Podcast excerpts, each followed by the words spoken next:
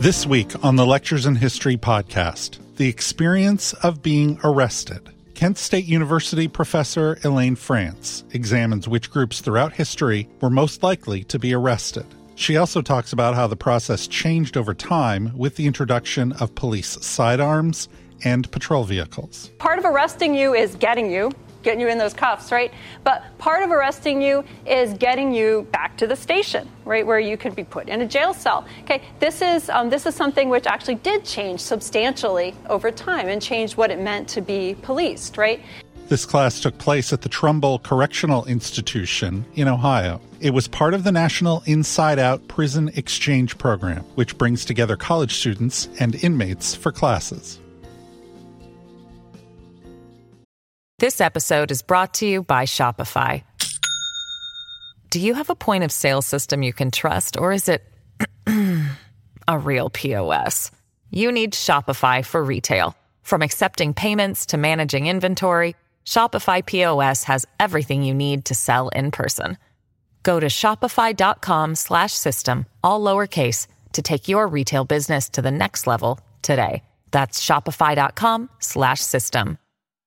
Today we're going to be talking about the question of what it was like to be arrested. The subject is the arrest in the United States, 1880s to 2001. Now, the reason I chose that periodization is that we've been in class talking about the 19th century up through the 1880s um, with uh, our T.J. Stiles book and with our uh, Timothy Gilfoyle book. Um, and, uh, and I didn't want to go any past 2001 because uh, I think that there's so many people who have so much sort of living experience about uh, being arrested uh, in these last 20 years that it seems silly for a historian to begin to tackle it at this point. So I'm actually going to uh, be constraining my remarks to that period of time. And we're going to be asking the question of what is it like to be arrested during these times in history? Um, an arrest is a simple thing, right? It seems like a simple thing. There's really uh, a few necessary elements to making something an arrest. Uh, the person making the arrest has to be a representative of the state. They must accuse a person of uh, committing an offense against the community they must move them from the place uh, within to a place without the community um, after making their arrest. So it seems like a fairly simple process. Yet, we are absolutely fascinated with the scene of the arrest. Um, and this suggests that there is something more to the arrest that we want to understand. Um, uh, headlines about arrests ha- always have grabbed attention. Okay. Uh, so I just this, these are just several of the the uh, headlines that I came through from the mainly from the 20th century, late 19th and 20th century headlines about arrests. But there are thousands and thousands of headlines about arrests, and we're all familiar with them from our daily newspapers. Um, and just think how many police procedurals we watch today. It seems like even reading about arrests in the newspaper or watching accounts of arrests on television news, how the many different ways we hear about arrests, that's not enough. We also have to watch uh, dramatic representations of arrests, right? We have to, um, in a whole bunch of different ways, you know, uh, hear music about arrests, right? Uh, arrests just seem to be very central to our, our culture, and this is, there's nothing new about that.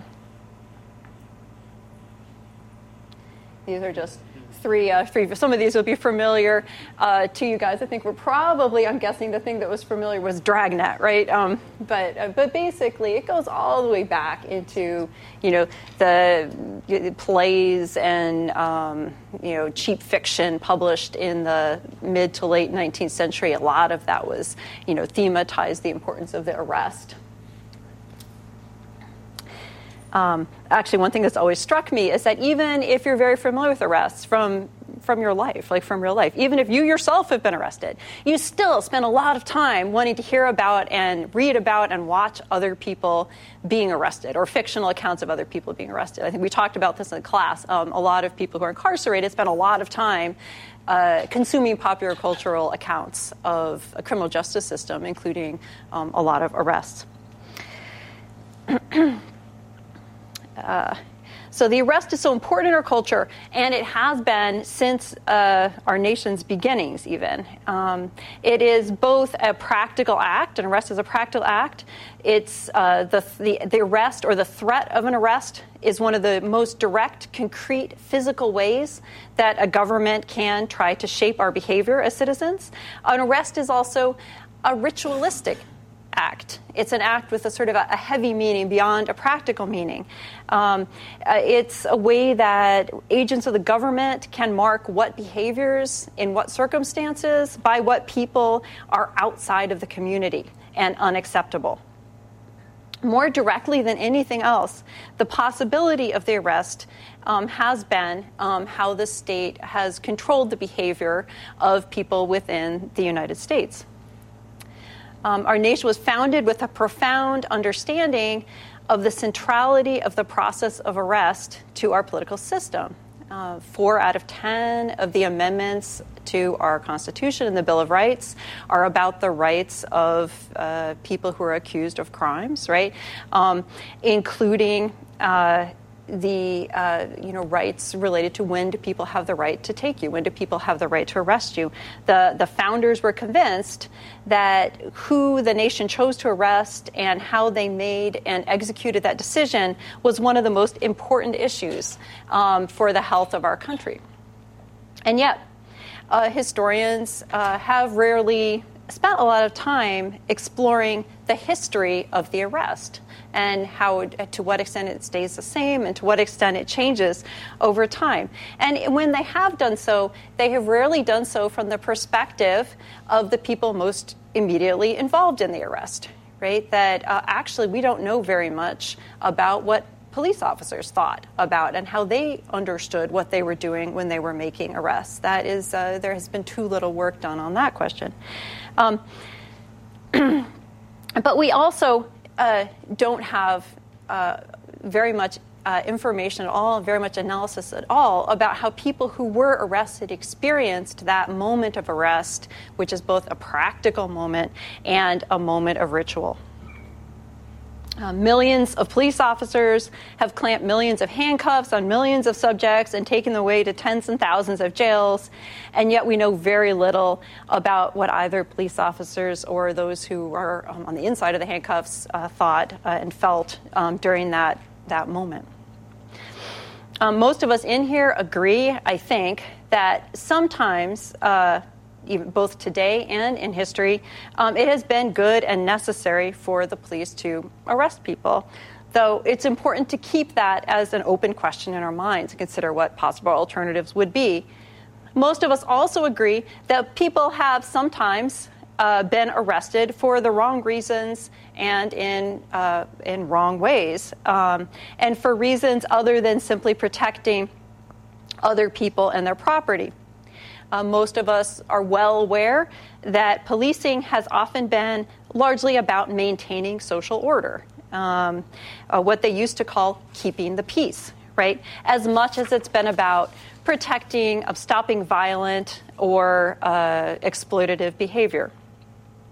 We are aware um, that often uh, arrests have um, heightened, have increased in response to social unrest um, when there's been major strikes, labor strikes, particularly earlier in the century, um, moments of demands for justice from certain oppressed minority groups, right, you know, largely African Americans, right, in our countries. Um, but uh, we know that um, order is often in the eyes of the beholder. And so policing has sometimes had a political content as well as an anti crime function. And I think that's something that most people would broadly agree with. Um, uh, and I think it's that this broader significance of the arrest is why we all find it so fascinating and have to keep on looking at it again and again and again. Every day, thousands of arrests um, are constantly drawing a border around what authority figures imagine to be the community, revealing who is inside and who is outside um, of the law or the orderly community, who's allowed to participate and who must be removed from view. So let's look now at what it, what it appears uh, when we observe the border being drawn. So, this class is going to approach this question of the arrest and what happens to the arrest from the perspective of the arrestee. Um, on another occasion, I, I, will explore the perspective of police officers. Um, but here, I want to talk about the perspective of the arrestee.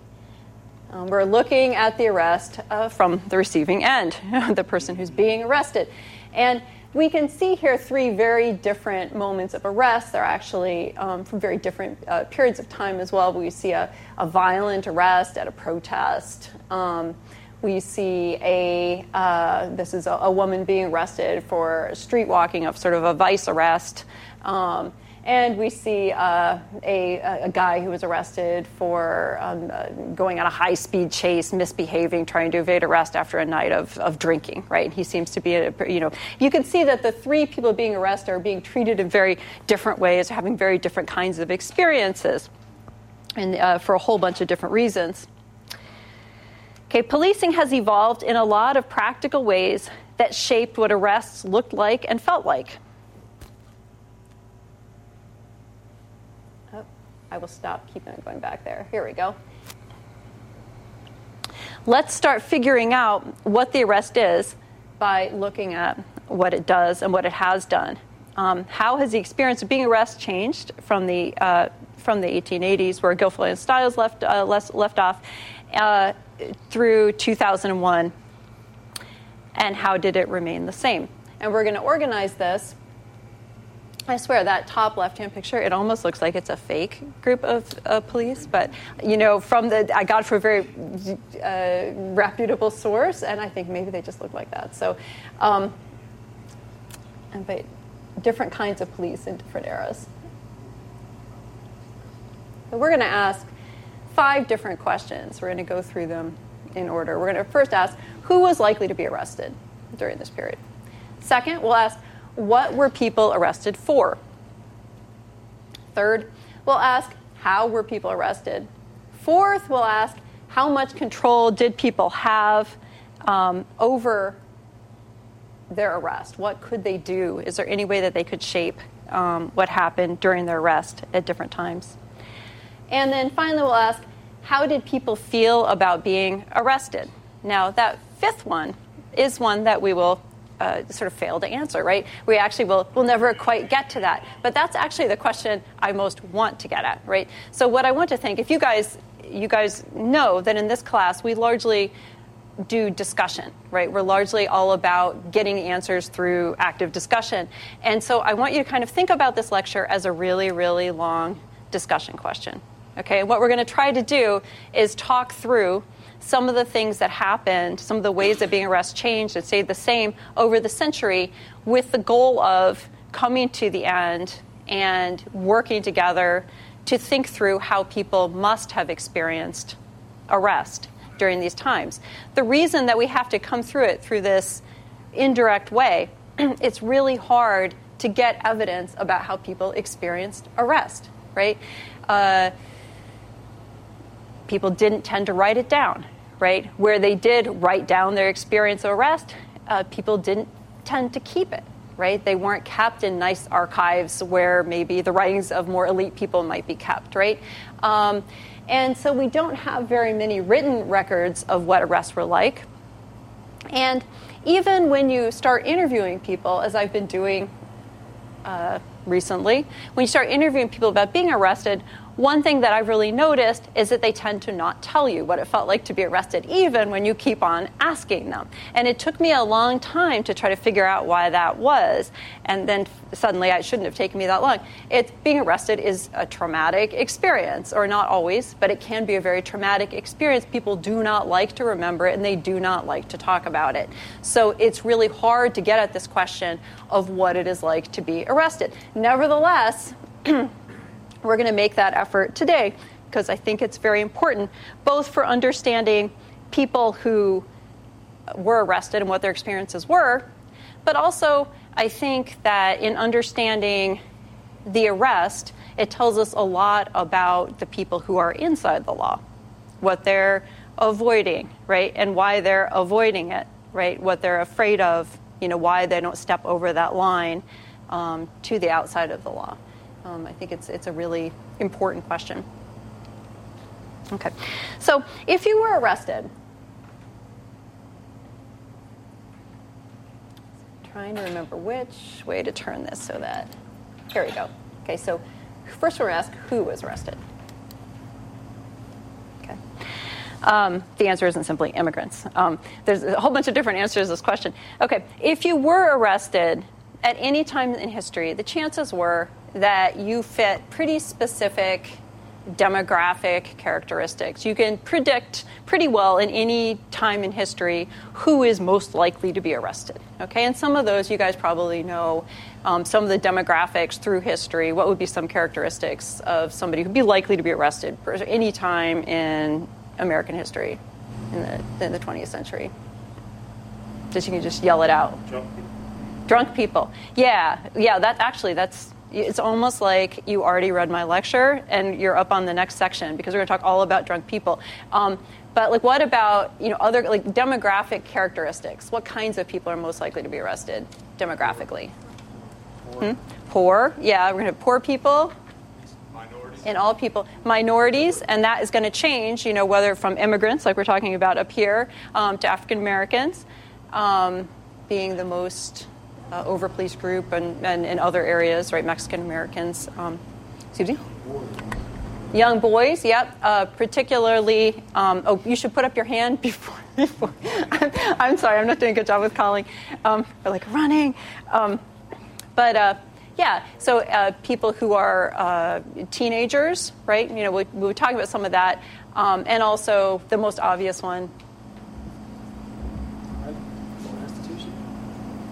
Drug I'm just saying, I think it's most obvious. Men, right? Men. Men are by far, uh, men and boys are, are by far the most likely population uh, to be arrested, and that doesn't change over time. So, just to give you some numbers on that, uh, one of the most uh, consistent features of people who are arrested through the progressive era to the present is that they're going to be male. Um, 90% pretty much uh, almost at any time. You don't get too far from 90% mark of the, the people who are arrested are going to be male. Okay, you can, uh, female arrests can get a little bit higher than 10%, um, but generally speaking, you have 10% in 1897, you have 10% in, uh, in 1989.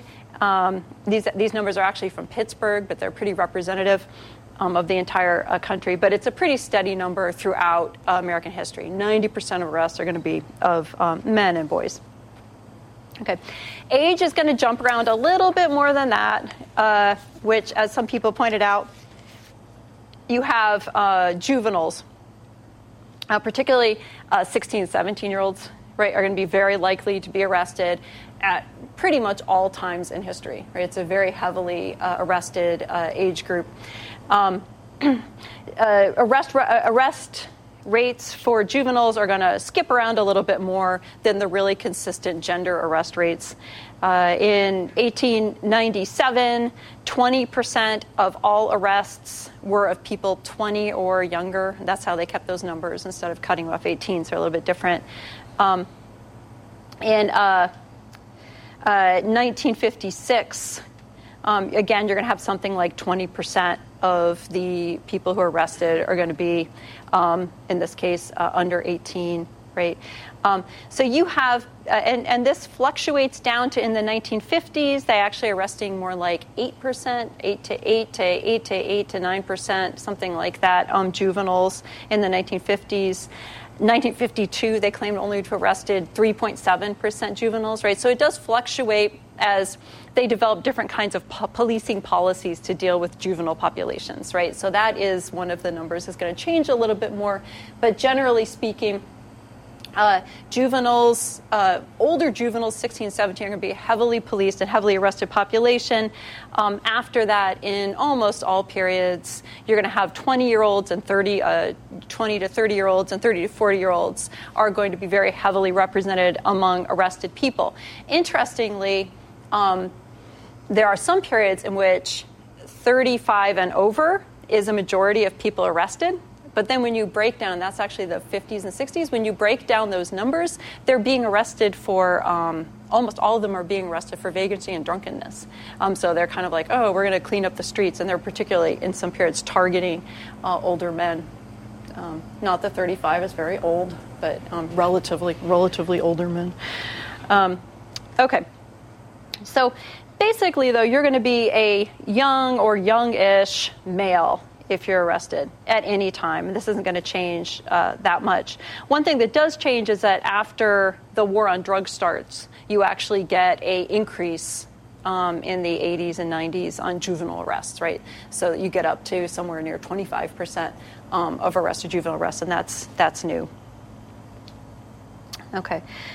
Uh, minority status. If you're a member of a racial minority, you are always, um, often, uh, not not always, but often, particularly likely to be arrested, and that's why we have this slide up here because it seems so. In some ways, uh, this article seems so familiar. This is actually an article which is making the case. It's from 1912 in Pittsburgh. And this is actually making the case that, well, immigrants actually are not that criminally inclined. People are misunderstanding. This is making the sort of uh, counterintuitive case at the time that actually immigrants aren't particularly likely to commit crime, um, that they're more likely to be arrested for uh, nuisance violations and things like that. Um, but the reason that they're making that case in there is that most people assume that uh, immigrants, and at this case, at this period, they're talking about Eastern and Southern European immigrants, are particularly criminally inclined. Um, the, uh, as you get black migration up from the south during the tw- early 20th century, and particularly up through World War I and into the 20s, that uh, the Eastern and Southern Europeans are going to be sort of merged into the, the general wave of whiteness, right? People stop recognizing them as a distinct group, and their place is going to be taken by uh, African American migrants, Southern migrants, who are seen as particularly criminal, particularly the ones who have recently come up from the South are seen as having brought some sort of in, uh, inherent uh, criminality with them. And they're going to be very likely uh, to be arrested. This episode is brought to you by Shopify. Do you have a point of sale system you can trust, or is it a real POS? You need Shopify for retail. From accepting payments to managing inventory, Shopify POS has everything you need to sell in person. Go to shopify.com/system all lowercase to take your retail business to the next level today. That's shopify.com/system. Uh, so, for instance, uh, in 1967, nationally, uh, African American arrests are about five times the rate of white arrests. Okay, and that's going all the way back to 1967. Um, and that the sort of over, we're, we're, very familiar with that story of um, over incarceration, but that's also true um, in terms of arrests. So, for instance, in Pittsburgh, in uh, 1989, 54% of arrests were of uh, non white people. Okay, which is going to be in Pittsburgh, very largely African American, um, whereas they make up um, at that time, you know, something around one third of the population, right? So it's a, it's a very extreme form of uh, uh, overrepresentation among the arrested population, quite disproportionate. okay, another category and some, some, that some of you guys brought up was economically marginal. And again, this is something which has a very long history. So in 1897, if you go look at the police records um, from Pittsburgh, their police annual reports from 1897, they do a very good job writing down all these characteristics of all the people that they have arrested that year. Um, and it's interesting to note that on the long list of people they arrested, 58% of the people they arrested gave their occupation as laborer. Okay? As laborer. So 58% gave their occupation as labor. When you add in the other most frequent occupations, which are no occupation, uh, clerks, right? Um, and and this is going to get a little more complicated. But the other really common one is housekeepers, right? That's because women are going to call themselves housekeepers, right? So that's basically all women. That's the 10% of women coming in, or almost not all women, but a lot of the women are going to be calling themselves uh, housekeepers. Um, but when you add in those categories, um, you're at something like 80% of all people who are arrested are from these very lowest um, uh, uh, populations, socioeconomic populations uh, in 1897. And again, that's something which really isn't going to change dramatically um, over time. Uh, there's obviously some exceptions, right? There's uh, all, you know, there's a list of hundreds of occupations in which people were arrested in Pittsburgh, right? Um, but uh, definitely the huge numbers are coming with the laborers, the clerks, um, no occupation. Uh, okay, in 1967, nationally, 24% uh, of everyone who was arrested was a laborer, right? At a time when only 5% of the population uh, was on the census as laborers, right? So again, that's going to be the very lowest uh, category of people who are sort of unskilled workers um, who are working with their, you know, using their their their strength, you know, to make their day-to-day uh, living without having a particular uh, training. Okay, so that's going to be consistent over time. There's really uh, almost no variance in that. Um, so economically marginal. Um, another important characteristic of people who are going to be arrested is that they're going to be members of a non, um, in many cases, members of a group that's deemed non non-conforming or threatening, right? And that group could be a group with a political orientation, right? So it could be, for instance, there are a lot of periods in time which communists were very heavily over policed, right, and subject to arrest. Um, uh, communists, um, hippies, right? Uh, you know, if you want to go back into the 60s and, sec- uh, and 70s, people who, uh, you know, dressed like hippies and were out there doing hippie things um, were very likely to be arrested with their guitars and, you know, but they're, you know, you know, they're, uh, but they were very likely to be arrested. Um, you know, at this time, of anarchists, right? People who identified as anarchists were often subject to um, subject to arrest. Uh, just or Black Panthers, right? When you go later on, you know they are being arrested in part because they're a member of a minority group, but they're going to be arrested at much greater rates than other members of the black population because they're the member of this sort of adversarial group um, that's deemed uh, threatening or menacing. Um, gay Americans, right? Um, gay Americans who are uh, often seen, particularly um, you know, through much of the 20th century, uh, were widely seen as uh, sort of a dangerous group of people, a sort of a danger to our nation, um, potentially subversive, right? Um, were uh, very, very heavily over policed, um, very, very uh, likely to be arrested.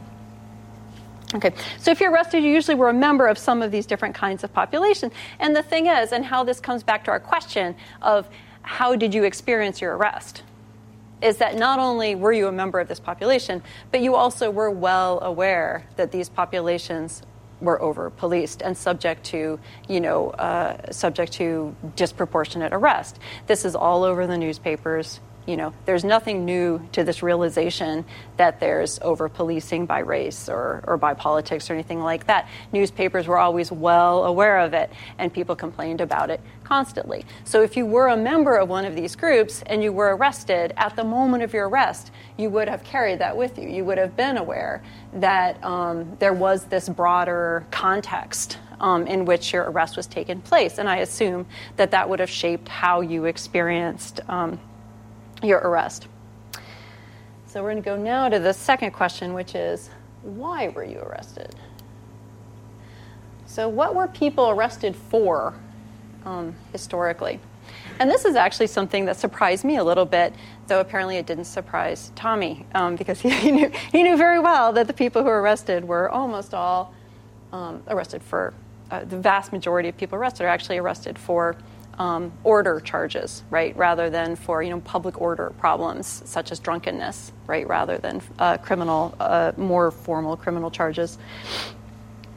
Um, so the simple answer to that you might, if you hadn't thought about it too much, when you ask, well, what, what are people arrested for? What you might say is, well, they're arrested because they committed a crime. And when you commit a crime, you know, you are arrested for it. But actually, that doesn't take into account uh, a lot of things that stand between committing a crime and being arrested, right? And one of them is most people in all times in American history, most people who've committed crimes, um, violent crimes or property crimes, have not been arrested, right? Um, we've never had a clearance rate of crimes nationally in the United States that was anything like 50%, right? So when you commit a crime, um, even a, a, violent crime um, or a property crime, which even those crimes which are reported, which many crimes aren't, the clearance rate is always, you know, 30%, you know, at best, right? 20%, you know, wherever you are, right? So when you do commit a crime, chances are that you're not going to be arrested for that particular crime, right? And that's even assuming those clearance rates assume that the person who is ends up being assigned the crime was actually the person who did the crime, right? So assuming that sometimes that's not the case, that makes the clearance rate even lower, right? So for that reason, it can't be the case if you're a person who is arrested, even if you had committed a crime, you wouldn't see the arrest necessarily as a, necessary natural consequence of that crime because often, usually, um, when people commit that crime, in almost every case, they don't get arrested, right? So it's a little more complicated than saying, I did the crime, now I expect the arrest. You actually can't quite expect the arrest. Um, uh, so in uh, Pittsburgh in 1978, uh, 33.5% of cases were cleared. That was pretty good. Um, the FBI now says there's a 20.5% clearance rate. Oh, I'm sorry, in 2000, the FBI reported a 20.5% clearance rate nationally. Um, only 16.7% of property crimes are cleared, right? Um, there's actually, I was looking at the rates of clearance in the 1970s for car theft and it made me want to go back into the 1970s and steal cars because it was like the rate of clearance was like 4% or 5% or something. I was like, nobody ever gets arrested for stealing a car in the city of Pittsburgh, right? It happened all the time, and they didn't ever seem to be able to, uh, to solve it. So that there was this kind of mushy relationship between. Um, being uh, committing a crime and, and being arrested, much more mushy than people uh, appreciate. Um, most arrests have actually been for things that we're least likely to think of as crimes right? Um, or as when we think of crimes, the, the, last things that tend to come up. Uh, the President's Crime Commission, however, noted in 1967, there was a big national study, and that's why I keep on uh, coming back to it. Um, but they noted in 1967 nearly 45% of all arrests are for crimes without victims or crimes against the public order. Okay. Um, and in 1982, uh, two scholars named uh, George uh, Kelling and James Q. Wilson had the very creative, innovative idea of broken windows policing, right? Which was basically if you want to stop crime, you really need to arrest people for order violations, right? But the fact is, throughout the 20th century, that's absolutely been what the police have been doing. The police have been spending most of their time, most of their arresting time, most of their arresting energy, arresting people for order violations, right? And I'm going to talk a little bit about that and show you some numbers here. So when people are arrested, if you were arrested in the 19th century, it was it's extremely likely that your arrest was for an order violation. Okay, so here is 1896 Pittsburgh. Who gets arrested for what? Okay, um, 1% of people who get arrested in Pittsburgh in 1896 are arrested for uh, violent crimes. Um, uh, just like 2% are arrested for order crimes. Okay? You have 10% who are arrested for, and there's other, which I don't even know what that is. Um, you have 10% who are arrested for moral crimes, and this uh, that would be what would that be? Moral crimes at this time would be not even rape. I'm putting that in violent crimes. Yeah, it would be uh, that would be moral crimes. Would be prostitution, uh, gambling, um, and uh, uh sodomy. Right? You know, in 1896. Yeah. Um, so it'd be like all sorts of, you know, any sort of sexual crime, victimless sort of sexual crime, or uh, you know, gambling, um, kind of, you know, lewd behavior would fit into there. Um, oh, uh, adultery, um, uh, you know, any sort of, um, you know, sec- a violation of the pretty rigid uh, sex codes um, of the day would have been a moral crime. That's 10%. But the rest of the crimes, almost 86% of the time, when, when the police officer claps handcuffs on somebody, they are clasping handcuffs on somebody for an order crime. That's going to be mainly drunkenness. Right? It's going to be drunkenness, um, or it's going to be uh, uh, disorderly behavior, right? I went ahead and put assault, simple assault, in with violent crimes, um, right? But actually, simple assault, quite, you know, arguably would also fit into an order crime, right?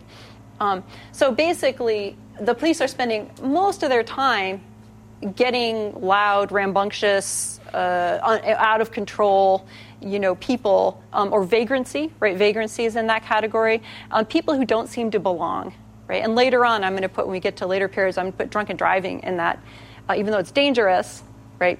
Uh, it is so far, right, a victimless crime.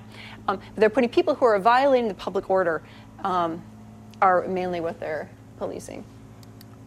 Okay, when you get up to 1956, you see the numbers are, have changed. Um, you actually have relatively more attention to um, you know, kind of the, the, bread and butter crimes, right? The crimes that we think of when we think of what the police are doing arresting people for. Um, you actually have 11% of arrests are for property crimes. You have 5% of arrests are for violent crimes. Um, you still have this like other category, which I'm, I'm not quite sure how to um, how to process. And um, you have uh, moral crimes have actually shrunk a little bit during that period, though they're still substantial. 68 percent of your arrests are still going to be for your crimes against uh, the public order. And then if you go up one more click, in 1989, um, same city, um, uh, you actually see it has changed pretty substantially, right? But you still have order crimes, the, uh, the lion's share of um, what people are being arrested for. That's decreased a little bit. Anybody want to have a theory on why that might have decreased?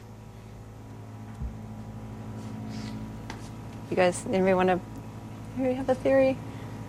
Why might it have gone down?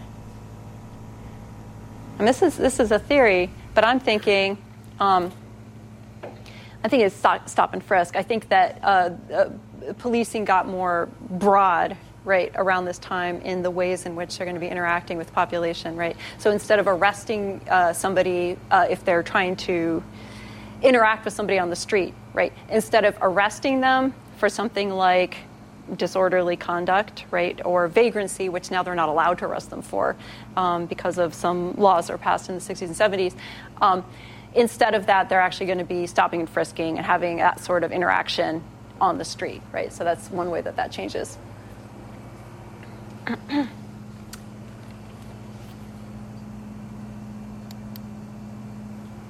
okay. So um, the vast bulk of these arrests um, are going to be are going to involve officer discretion, right? Order crime arrests are arrests that an officer isn't given a, a, warrant for, right? An officer observes something on the street which appears to him to be disorder, or him or her um, in the later periods, right, to be a disorderly uh, thing, and that officer is going to uh, decide that keeping the peace or keeping the public order demands uh, removing that person from uh, society, but that's very much about officer discretion. That said, if officers had discretion that was very different than what the people who are paying them wanted, right, they would have to, you know, shift over time, right? So this is a pretty steady process. You know, officer, you know, police everywhere are doing this you know, pretty consistently over the entire century, right? So we can't, you know, we have to imagine that uh, this is what the public are looking for, you know, in their policing, right? The officer has some choice in who they're going to arrest. Um, but presumably, who they arrest for these these order crimes is going to reflect what the people who are paying them want for them to be doing, right? Um, rather than just you know a whole bunch of rogue officers all the time, right? Um, okay.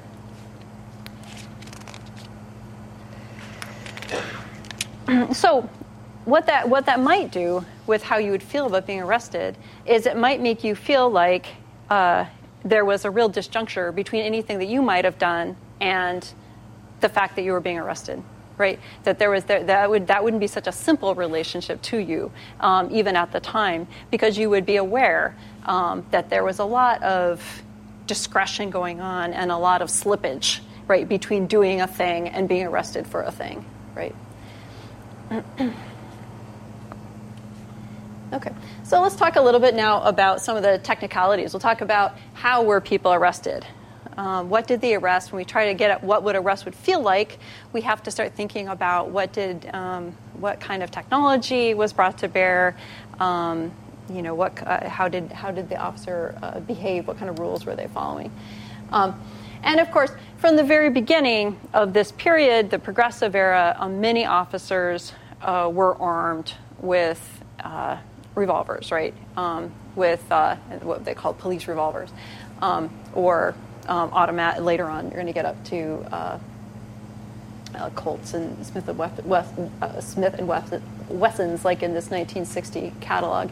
Um, but officers were not required in the progressive era in many it's going to vary from place to place but they're not required to have sidearms. Um, sometimes they have only their police batons right? And they often use their police batons. Police batons are a really important part of how they're going to try to control people right? Um, but um, officers are allowed through this period to have uh, sidearms. There actually were debates back in the uh, middle of the 19th century about whether police should be allowed to have sidearms. Um, and uh, there was actually some really, I almost included it here, but it was going back too far. But some people were like, you know, we don't trust the police. If they had, you know, if they had, uh, you know, what would they do? You know, who would they be shooting at? Like, none of us would be safe. So there's like, in these sort of major newspapers, there was this kind of question about how carefully are we selecting our police, right, in the mid 19th century when it was largely a political you know, uh, patronage position and whether they should be armed. But by the progressive era, and all the way through the 20th century, police had the right to carry arms and uh, often were required to carry arms in addition to their uh, nightsticks. So they're going to be armed. Um, and there is going to be a steady complaint in newspapers in all periods, right? About uh, the potential of some officers using police brutality. So, police brutality, if you go back and search through the newspapers, it's not something that people start complaining about in the 1960s and 1970s. It's something people are complaining about all the way through, you know, constantly, all the way through the 20th century. It's a, a staple of newspaper articles, right? Um, I have a, a quotation here from. Um, a letter to the editor, um, and I found it. Uh, it was written by a retired police officer. It's in the early 1970s, and I thought it was really interesting because it's written by a retired police officer.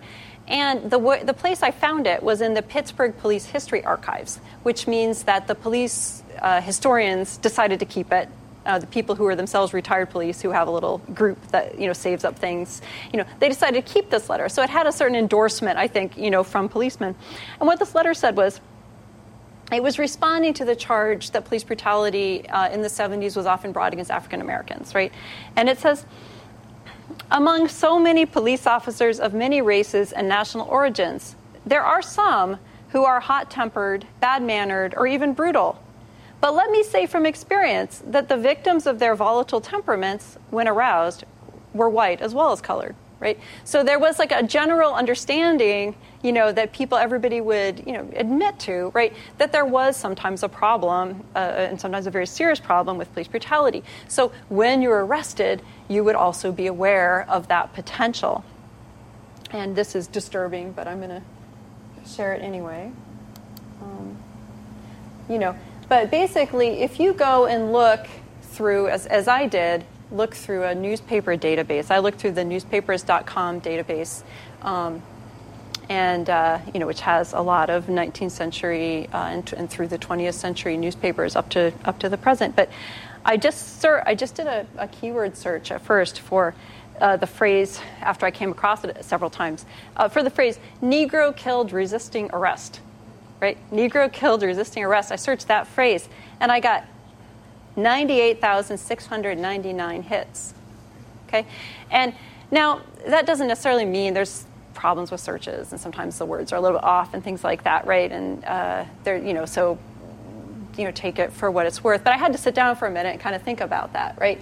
Um, and they weren't particularly clustered. And also, the word Negro, right, isn't going to be used in the newspaper after, right, you know, up into the certainly not by the 1980s. Nobody's going to be using it in a newspaper. So, but it's just huge amounts of, uh, uh, you know, people, uh, black people killed resisting arrest. Now, all people killed resisting arrest were not black, and actually threw up some extra, um, some of those things up here, uh, you know, which were uh, white people who were killed resisting arrest, or in this case, a Mexican person who was killed resisting arrest, right? But there was always this potential um, when you're arrested uh, for violence and for uh, lethal violence, particularly that you had to um, had to be aware of. How would they transport you? Okay, part of arresting you is getting you getting you in those cuffs, right? But part of arresting you is getting you back to the station, right, where you can be put in a jail cell. Okay, this is um, this is something which actually did change substantially over time and changed what it meant to be policed, right?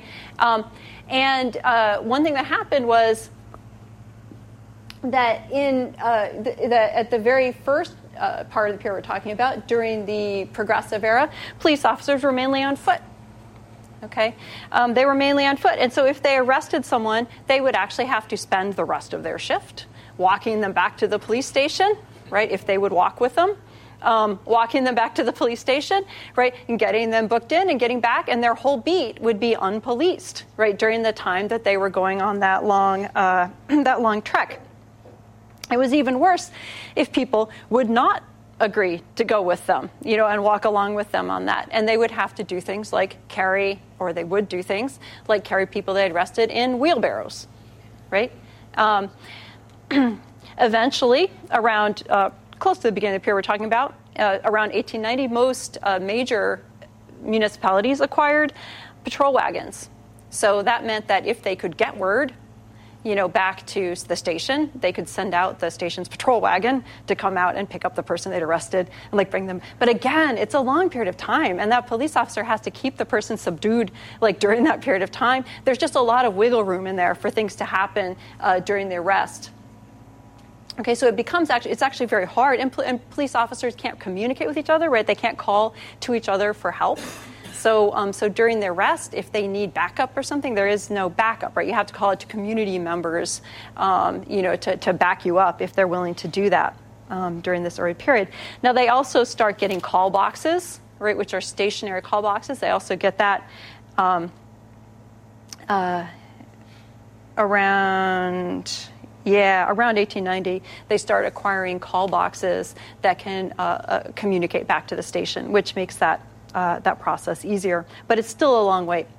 Um, it's not until the 1930s that they start getting uh, cars, um, and these cars around that same time are equipped with police radios. Okay, and that makes it a lot easier for them to actually uh, arrest people and quickly uh, uh, subdue them, put them into a car, and bring them back to the station.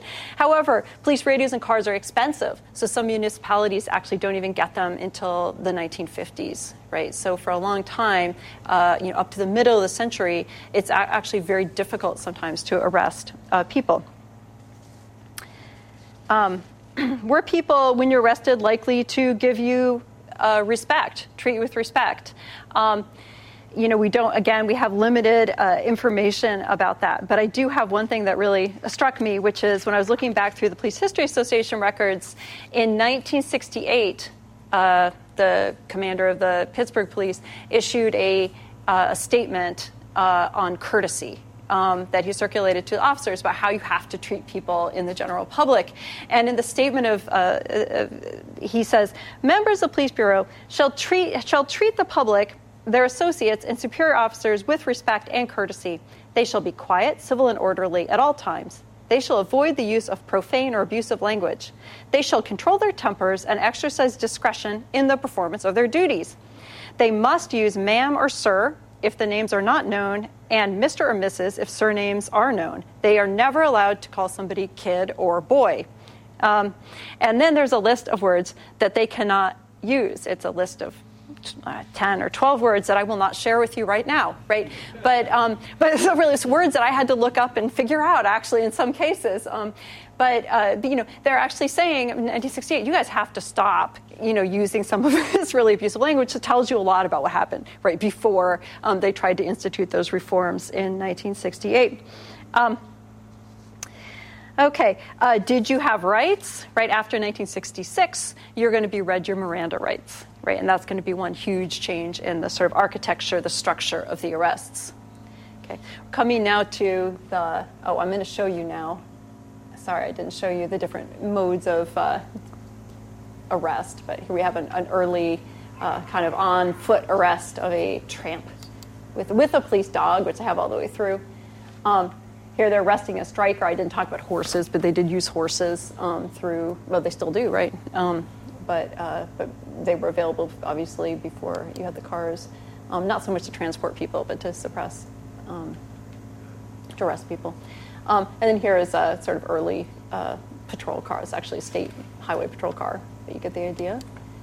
Um, and here's a police officer talking into his police radio. Very iconic. Okay.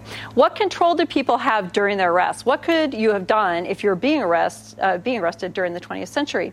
Um, there are a couple of ways that you could have exercised control, depending on who you were and what your situation was, um, during your arrest. Um, first of all, and this is going to be particularly true in this earlier part of the century, right?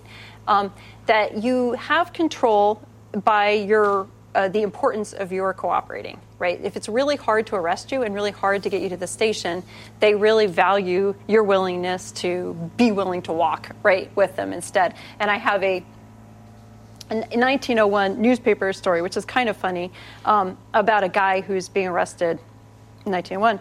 Uh, Harry Baldwin of Media, Pennsylvania, kicked out of, was kicked out of a music venue for disorderly conduct. Two officers undertook to take him to the police headquarters. Baldwin, however, had decided objections and announced that he would die first. Baldwin fought desperately, grabbing both antagonists and falling with them. Every hitching post and telegraph pole was a friend to him as he clung to them tenaciously. The officers finally became exhausted and had to hold him down until help arrived. Ultimately, six men were necessary to carry him to the police station, giving him the frog march, which was carrying him upside down, with like holding on, on his limbs and carrying him upside down. That's from 1901. So you had some control by your willingness to acquiesce to arrest. So, for instance, when you read about arrests during this period, people will say things like, okay, you can arrest me, but I have to go tell my mom I'm being arrested. She's over at the next house. Or like I have to go upstairs and trade coats with my friend, so I have the coat that I want when I'm arrested, right? You know, things like that. So you actually had a little bit of wiggle room because your compliance was so important to them uh, from a practical viewpoint. You also had people say, you can arrest me. You're going to have to go get more people right? There's there's newspaper stories like that who are just like, I'm sorry, you're just one guy, and I don't think you can do it. Um, and so uh, there was a lot more with police not so able to communicate with each other. There was a lot more of that kind of uh, objection.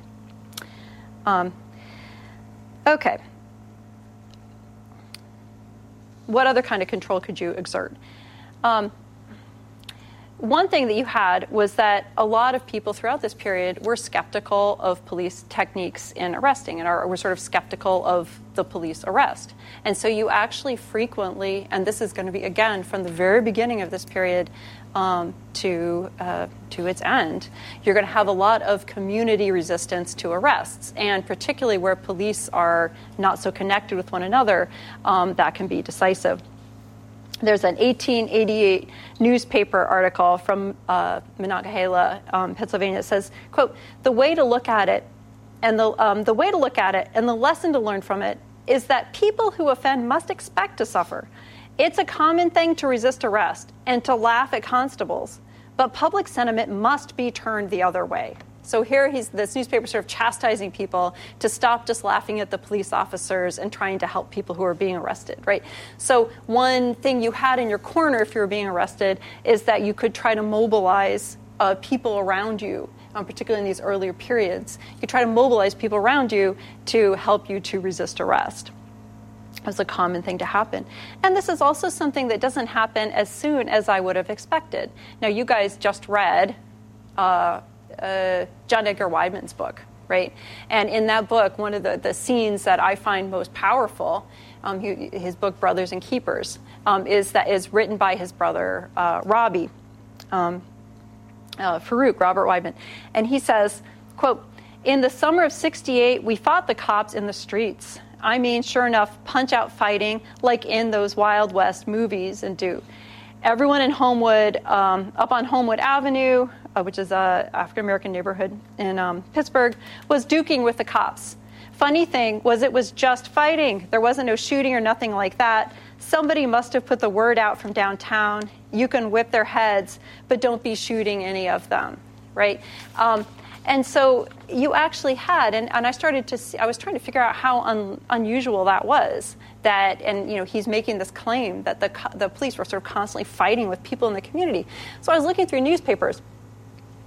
Every couple weeks in the Pittsburgh newspapers, they have a story of what they call the, word, the term you have to search for is the melee a search for a melee. So every couple weeks, somebody is being arrested, and community members come out, like fight with the police to, you know, to object to their being arrested. People are throwing bottles at police cars. You know, people throw rocks at police cars, um, and and this is the melee, right? Is is a sort of common thing. Um, and so when you're arrested, you can also be charged with, um, you know, uh, uh, incitement right? Um, and so if you are incitement to riot, it's a very common charge, right? And so if you're arrested, if you try to incite people around you to riot, um, that is an additional charge for you as well. But it's a, it's a frequently used additional charge because it was a very, very common, uh, common thing to do, particularly in the black communities and particularly among uh, war protesters, right, who are also being very heavily policed, and um, gay populations who are also being very heavily policed, right? So a whole bunch of different, you know, groups would try to rally people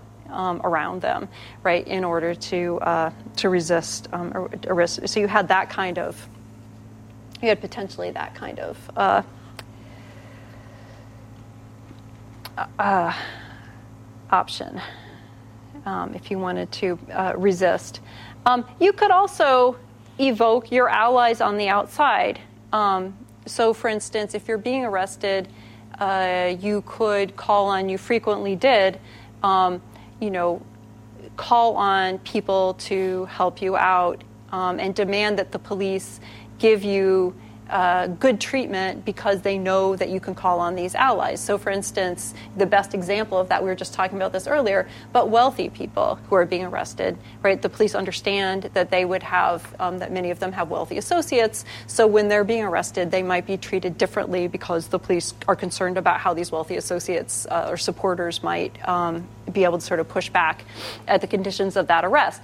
Uh, if you weren't wealthy, um, you know, if you were an African American um, and uh, you know could call in the NAACP, right, who is always you know fighting this, or you know various kinds of groups. If you were a member of a labor union early in the century, right, you could call in your labor union, and so you could make that claim during the arrest that you have support right? That, that you can't treat you like this, right? Um, because you're going to have this sort of external support um, to, to push back against it. So you had a certain amount of, depending on who you were, you might have a certain amount of uh, discretion in the arrest. And that brings us to the last part of the last question, which is the one I really care about, and the one that the other questions are just sort of meant to feed into right? Um, and it's also the question that we are going to fail to answer. Um, but we're going to start taking a stab at answering it because I think it's really, really important. Um, and that is how did people feel about being arrested? What was it like at that moment that you were arrested?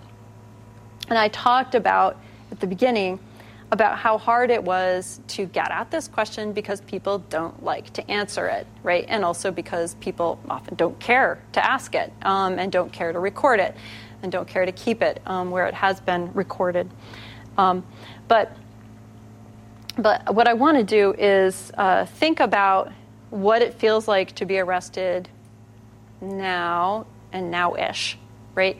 Um, and I want to try to triangulate that and sort of push that back into these historical rests to uh, imagine how it might have been similar to and different from these historical rests given the structural differences and similarities that we've been talking about. Um, I asked you guys, um, and I also did a couple of interviews um, about, I did a couple of interviews of people who were arrested in the 1970s and asked them how it felt to be arrested, right? Um, and I also asked you guys uh, to, to write down, you know, how it felt to be arrested. And I've been looking at some of those, and I want to read off some of those answers now or uh, tell you about some of the, the answers that I got from uh, my interviews to kind of start thinking about some of the ways it might feel uh, to be arrested because there's a real diversity of experience, and maybe that's the first thing. And that's the first thing that many of you guys said in your response. Kind of, it depends, right? It depends. Are you being arrested for drunkenness? That might feel really different, right, than being arrested for a more serious charge, right? It might feel even trivial, right? It might feel it might not affect you very much. And I told you the story last week of uh, the guy who I came across who I was so sort of entertained by, I guess, um, though it wasn't entertaining because it was a police brutality story, right? But it was I, I, was entertained by his behavior, which was when he was arrested. Uh, he asked the police to please cuff his hands in the front so we could finish eating his slice of pizza right? And that was not something that went down with the police and ended up being a story about police brutality, right? But uh, that revealed that at least when this person was arrested uh, in Oakland, right, uh, probably a hippie, right, um, you know, that he was not impressed um, by uh, the scene. He was not horrified, you know, by the scene of his being arrested. And he was he was game for engaging further, right, with the police at that moment. Um, so. So it really depends on why you're being arrested. Is it for something serious? Is it for being casual? For something casual? Uh, somebody else wrote in a response. Um, it depends on whether you're being arrested for something you did or something you didn't do, right? Um, you know, if you're being arrested for something you did, you wonder what the penalty is going to be like or what's likely to happen. If you're being arrested for something you didn't do, you wonder what's going on, right? And uh, you know how quickly you're going to be able to get out of it. So, you know, so it, uh, you know, the, the circumstance of arrest is really going to change dramatically. Also, who you are when you're arrested is going to really change uh, how you respond. Um, somebody said in their comment that actually. being a person who was uh, fairly uh, prosperous and respectable before being arrested in some ways could backfire on you because then people are so uh, the police officer is so horrified, you know, or seems to be particularly offended by your uh, your crime in relationship to your status, you know, that actually it kind of seems like maybe you've been a fake all along, or like, you know, um, how have you betrayed, you know, your class position. I actually myself, the one arrest I've ever witnessed um, was of a, a white man um, in Chicago. It was in uh, the 1990s. And when he was arrested, I told you guys a longer version of that, but when he was arrested by two white police officers, one thing they said to him was, uh, you know, you are, you are an embarrassment to your race. So, you know, the fact that he was white uh, to these racist police officers, you know, was particularly, uh, you know, offensive to them, you know, that, that he wouldn't uh, be sober um, in that case. Okay. Uh, but so, so there's a whole bunch of different ways in which you can be arrested, a whole bunch of different circumstances. But I want to read some of these answers. Um, some, a lot of people said, uh, when you are arrested, one thing you feel is confusion, right? Uh, confusion. Now, that could be related to substance abuse, right? Um, a lot of people, when they're arrested, perhaps have some substances in their system, right? And so when you're arrested, you may well not be entirely uh, coherent and aware of what's going on around you. Um, but even if you're completely uh, clear of substances, you might still uh, be very confused about what's going on, uh, particularly if uh, you know you, are not guilty of that charge, right? Or uh, you know you, you you don't believe that you're guilty of that charge, that can that can come as, as a great shock. Um, somebody said it doesn't register what's going on at first, right? Um, or if there's a huge time period that passes between the time you might have committed that crime and the time you're arrested. Um, I was talking to a guy who was arrested um, after a year you know, a year after his crime, and he was he thought nobody was even looking for him anymore, right? And then all of a sudden, here's the police, and it was really like it was like this interruption of this other life that he had been building. It seemed to come out of nowhere, right? So I think that there's just sort of a lot of there can be a lot of confusion. Um, somebody else said, when it's your first time being arrested, it's easy to be intimidated by the process, and especially by the unknown. It's important to keep your cool. Um, other people describe the process of getting arrested as a disempowering. I have a quote a helpless feeling as if you have no power or control over your person, demoralizing, like being caught doing something your mom told you not to do and being caught red handed. The shame, guilt, and embarrassment is overwhelming. Another one said, and I felt like this was a statement, disempowering kind of statement too the world shrinks before you and your future is instantly changed the moment you are thrown in handcuffs. All your free will and rights are gone. There's another set of rules that apply. Plus, you're about to find out real fast who's there for you, right? So being arrested and being sort of pulled out of the community makes you realize like who who's going to still be there for you when they try to pull you out of the community. What part of the community is going to cling, right? Um, uh, other people, um, uh, another quote that I thought was uh, powerful was somebody who was arrested as a teenager said being arrested was very scary, humiliating, embarrassing, and demoralizing. The, the whole somebody else, the whole act of arresting is humiliating. Of being arrested, being arrested is humiliating, whether you deserve it or not. People are looking at the spectacle, assuming the worst, gasping, shaking their heads, judging you some even recording, which could lead to your arrest becoming viral. Um, the shame of that, uh, somebody said, it makes you numb, ashamed, dot, dot, dot, but sometimes proud, right? And I think that that uh, is important because the person who's arrested is not necessarily going to be acknowledging the proper authority and moral righteousness of the person who's arresting them, right? They may feel like they have a different set of rules that they've been following, and that the person who's arresting them uh, represents a different set of rules, a different set of values, right? Um, and, and therefore, uh, being arrested or standing in viol- against that um, might be something that would, that would make them proud in some way.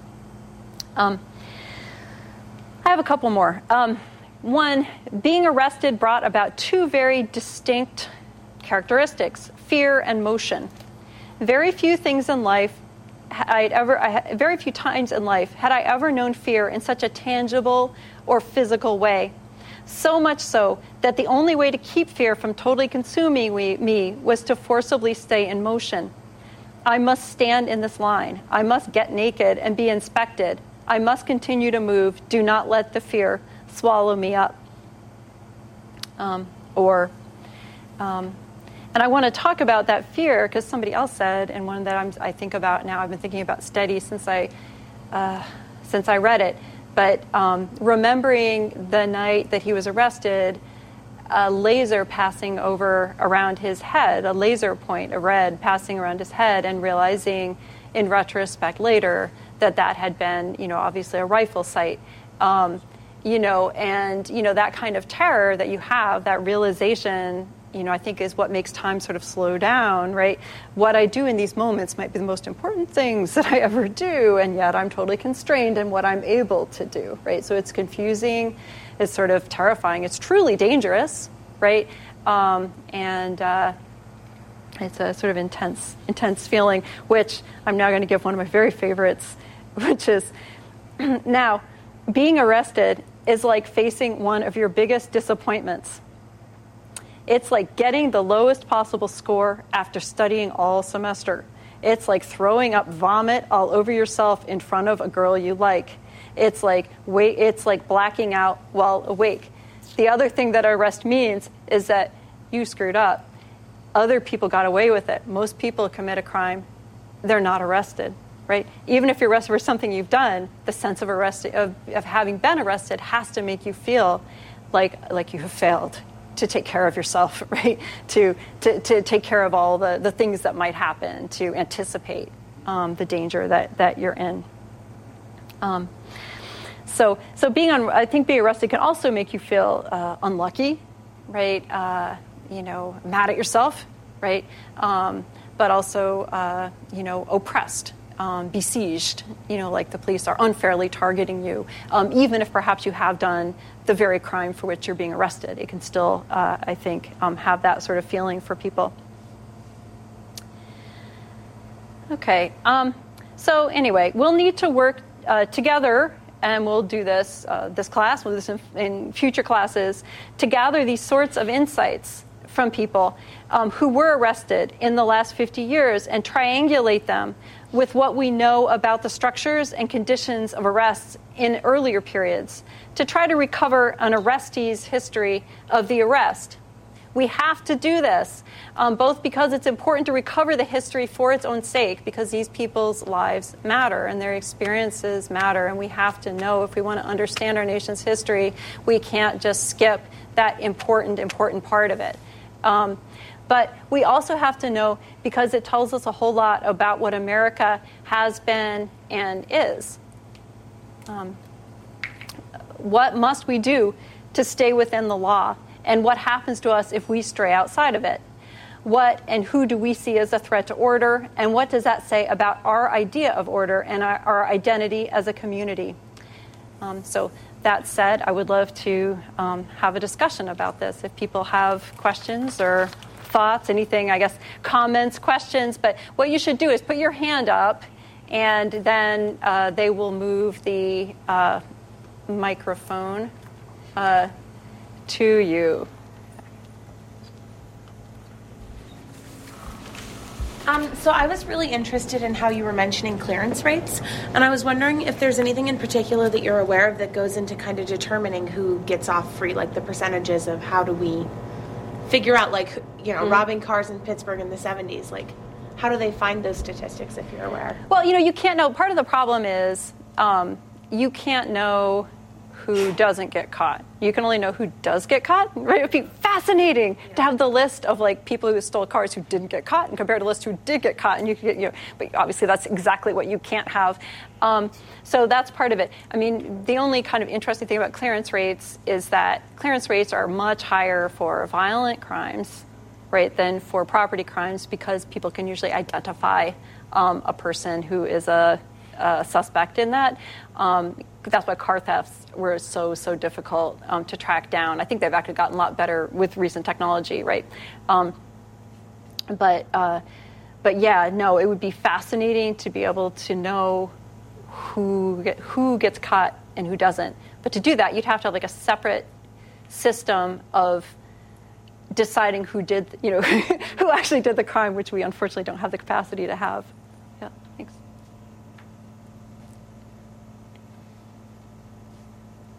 Questions? Other questions? Comments? Yes. Tommy. What do you think are the differences between a, wealthy family reacting to a family member being arrested versus um, poor communities reacting to their family member being arrested? Yeah. Going further, as far as like he said in Pittsburgh, in the, in the book we was reading, there were people was fighting, and when the police come, how do you think that the response would be in wealthier communities versus reaction of the poor communities when a family member or a friend is arrested?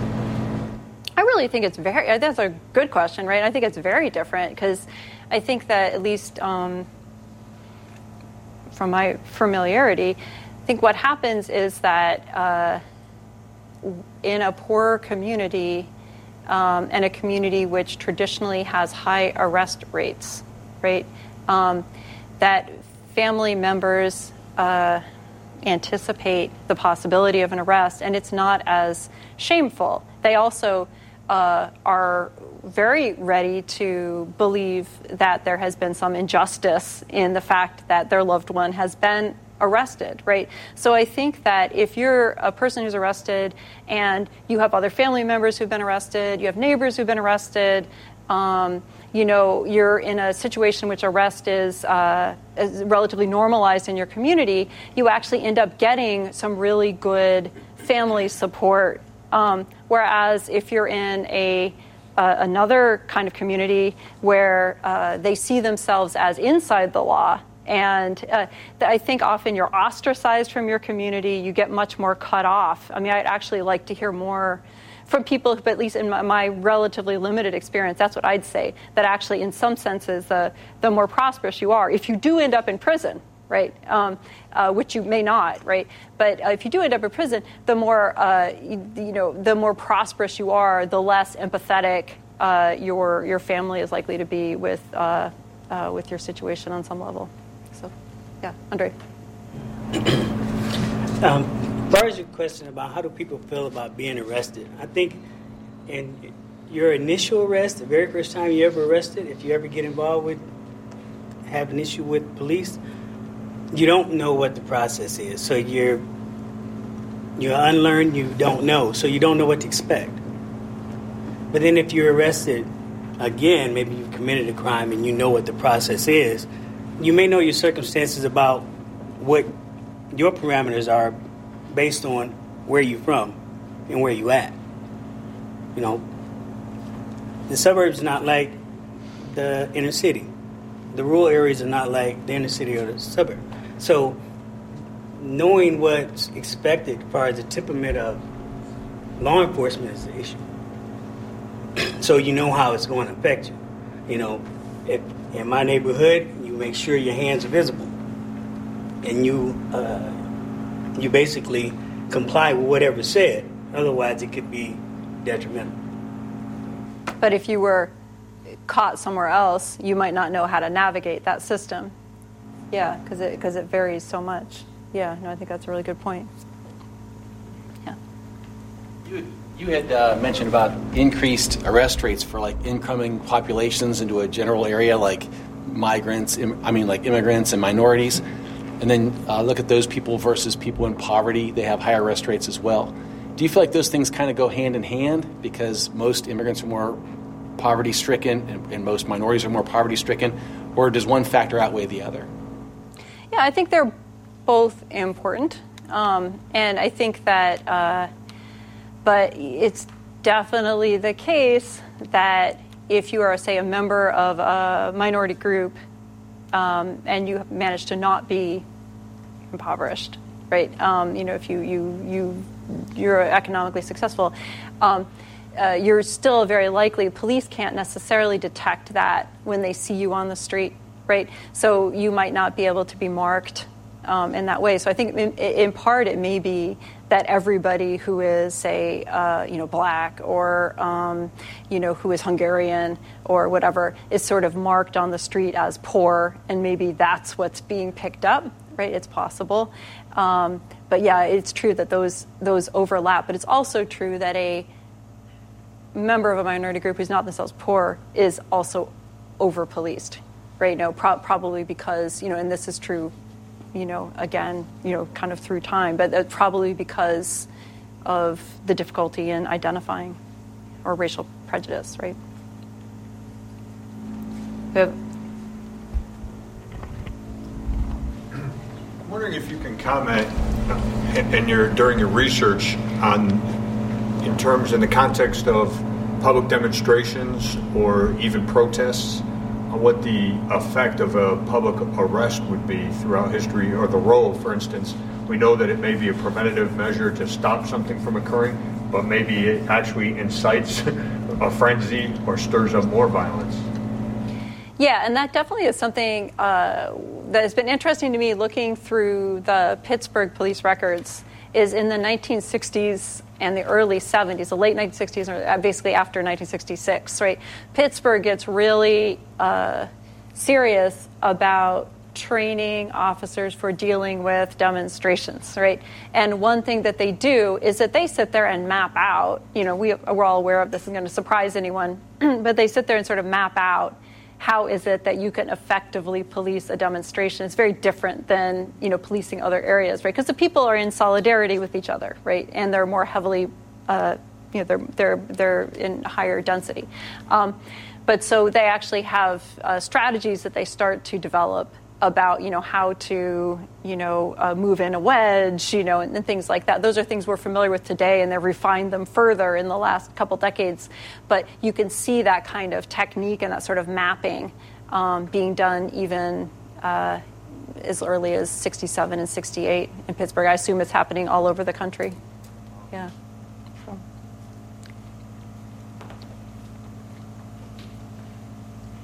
Do you have any more? I had a question about uh, what did you call it? What did you call the police? It was like almost like targeting a certain demographic. Oh, No. stop and frisk. Yeah. No. That's not what I'm talking about. I'm talking about what you just said. When Uh, somebody when he was talking Over policing. Over policing. Yeah. Why is it that you think that they over police the poverty people rather than over policing like the suburbs? And do you think that that relates to the amount of people? Because me personally, I do. I feel like it relates to how much the minorities are arrested versus the rich. When the rich may be committing the same crimes that we are committing, but we are the ones that get pulled over, and we are the ones that's getting stopped and frisked. When if they did the same things in the, the, the more upstanding communities, they may find the same things going on.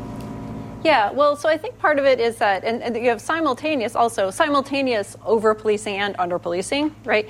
Because on the one hand, much more likely to be arrested, particularly on an order charge, right? Walking through the streets, right, of your neighborhood or a, a drug charge now, right? Um, but, uh, but at the same time, um, you know, we did this little survey, you know, here in class, you know, talking about how many people have been victims of crimes. Um, and I bet I couldn't tell which surveys were from people who are incarcerated, which surveys were from people who were, uh, you know, traditional Kent State students. Um, but uh, it did seem like there was an awful lot of victim, a lot of people who have suffered a lot of crime, you know, sitting in, in this very class, right? So on the one hand, there's uh, over policing, and they're very likely to arrest you. On the other hand, there's under policing in that they're less likely to arrest somebody who might have committed a crime um, against you.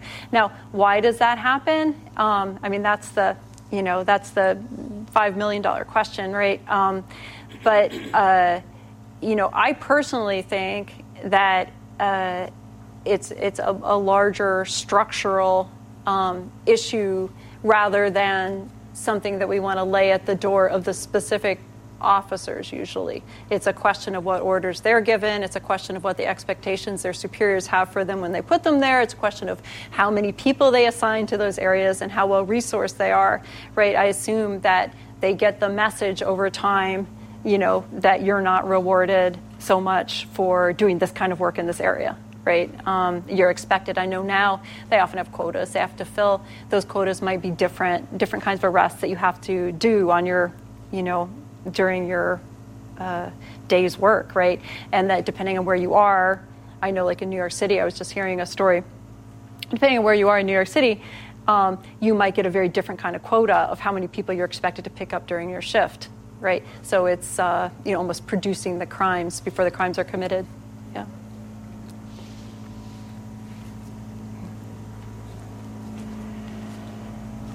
you can you can decide like, i can't decide Um, would you say that once the Smith and Wesson sidearm was introduced into the police force, that the um, increase of killings and resisting arrest was increased immediately, or would it be shortly thereafter? Oh, yeah, that's a that's a good question. Um, and I mean, plenty of people died by being hit in the head with uh, police sticks, right? Um, you know, so it wasn't like that was not a that was not a fatality-free kind of situation.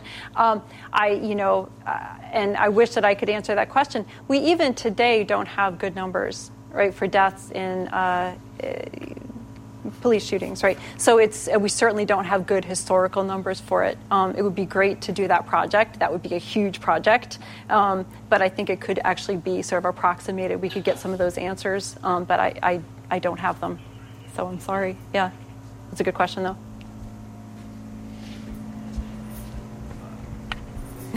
sorry. I feel like if you want to find out how people feel when it's what it's like to be arrested, you it's not something that happens it's just for a moment. That's just what it shows on camera, like and everybody's kinda drawn into that. So that's what you might be kind of getting sucked into, looking in, targeting that moment. Just the cameras, lights everywhere flashing. You going to the back of the car, the newspapers, but it's about what that person feels in that moment, and then being arrested it isn't really over until you're actually out of prison or out of jail. Mm-hmm. So, like, I guess my question to you is, how would you feel if they came in that door right now and arrested you and then told you you had life? What would you do? You know, like, and how would you feel? And like that journey through those moments of your emotions, that's that's how you find out the answer. Thank you. Yeah, no, I think that's true. I think if I can say the reason I was focusing on this moment, why I took that approach of the moment, and I, I think you're right, um, uh, is that I'm interested in that sort of like specific interaction. I'm interested in. I want the journey of like what happens inside your, but I'm also interested in like how is that like oh, that scene of the arrest, like that very moment, the power that's exchanged. You know what what happens. You know sort of dramatically between these two people when one of them reaches out and says, You're not, you can't stay here in this community now. We're going to, you know, take you away. What is that sort of human moment between the two of them is ultimately one thing I would like to understand, as well as understanding the long term outcome and the outcomes to families and communities as well. But thank you. Andre. Uh, normally in policing systems, there's a red district. That's how the cause and effect happen and the temperament of the law enforcement changes. Okay, so inner city, more crime. It's just that's just the fact. You know, you got everything going on in the city, whereas those things don't happen out. But I think really about how it feels about being arrested. I think Stu he hit it on the head. You know, unless you actually been arrested, you don't know exactly what it feels like. So you have to go through the motions. And I don't really. I'm sure you don't want to be arrested. I, I don't care to be Absolutely, arrested. I'm absolutely. I'm more certain than ever. If I ever had thought maybe it wouldn't be so bad, I've changed my mind. Right. Yeah. So, so the speculation about it is always intriguing, but no one really wants to feel the feeling. Yeah. Okay, but when you really do, it's really it's really straining on the, the body and the emotions. You know, as you think about your family, you think about what's going through, you know, that person's head that's about to arrest you. You know what the family's going to do when you're arrested, when you're not in the home to take care of business. So a lot of things happen.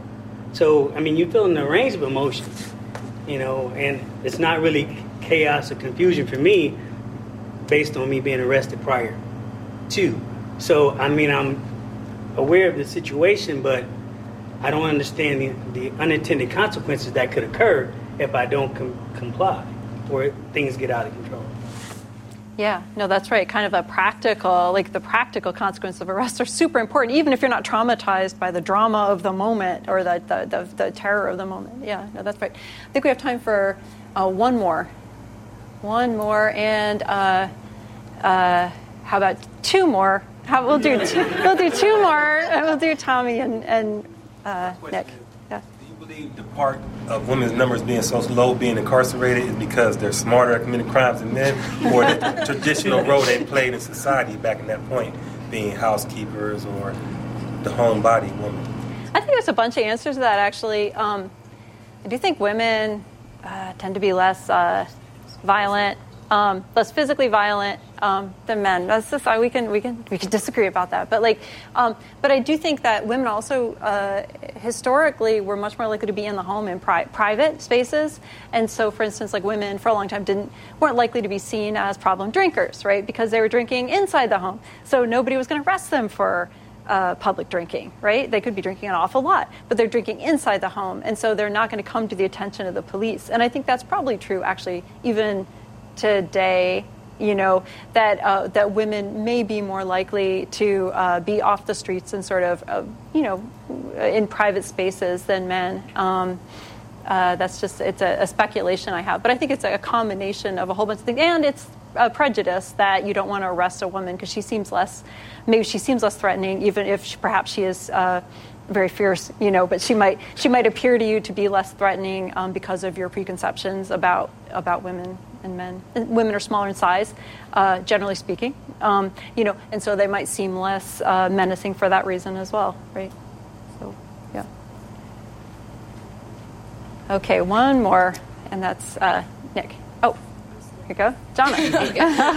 no, You're not I was just thinking, um, whenever you had the pie um, charts about um, different crimes, um, I like whenever it got to like the 80s, I think Yeah. more violent crimes started to become like on the radar. I guess. Um, do you think that's whenever America's obsession with like serial killers starts to like blossom, or you know, like people start getting like I don't know. I don't want to say obsessed, but people start like. Um, yeah, fa- being fascinated with like people like Jeffrey Dahmer, like Bundy, and people like that. Do you think that kind of like Yeah.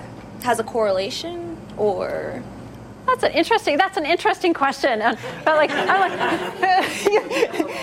no, and actually, I do have. Some, I mean, it's. I do think that you know what happened in the 1980s, for real, is that violence rates went down, right? You know, and you know they've been going down, right? And um, and so actually, like you, you actually have a the much safer uh, people actually are much safer. And I think that when they started to get much safer in reality, they started to sort of focus on uh, these, you know, things like uh, serial killers, you know, true crime stories. Um, uh, it almost is like it sort of was re- inverse to their actual level of danger. They started to uh, to sort of want to, I don't know, they wanted to gin up their own fear. Uh, I, you know, but it is kind of it is a fa- I do I do think that there's a correlation between the the sort of decline of real, you know, crime rates and the increase of uh, you know, things like fascination with serial killers. And I think there's something like this going on in the 80s and 90s. Yeah, that's a really good question. Yeah, good. Well, thank you guys so much. It's been a really interesting class, and I look forward to seeing you next week. Thanks for listening to C SPAN's Lectures in History podcast. For more history, check out season two of Presidential Recordings, featuring the secretly taped White House conversations of President Richard Nixon. Find it wherever you get your podcasts.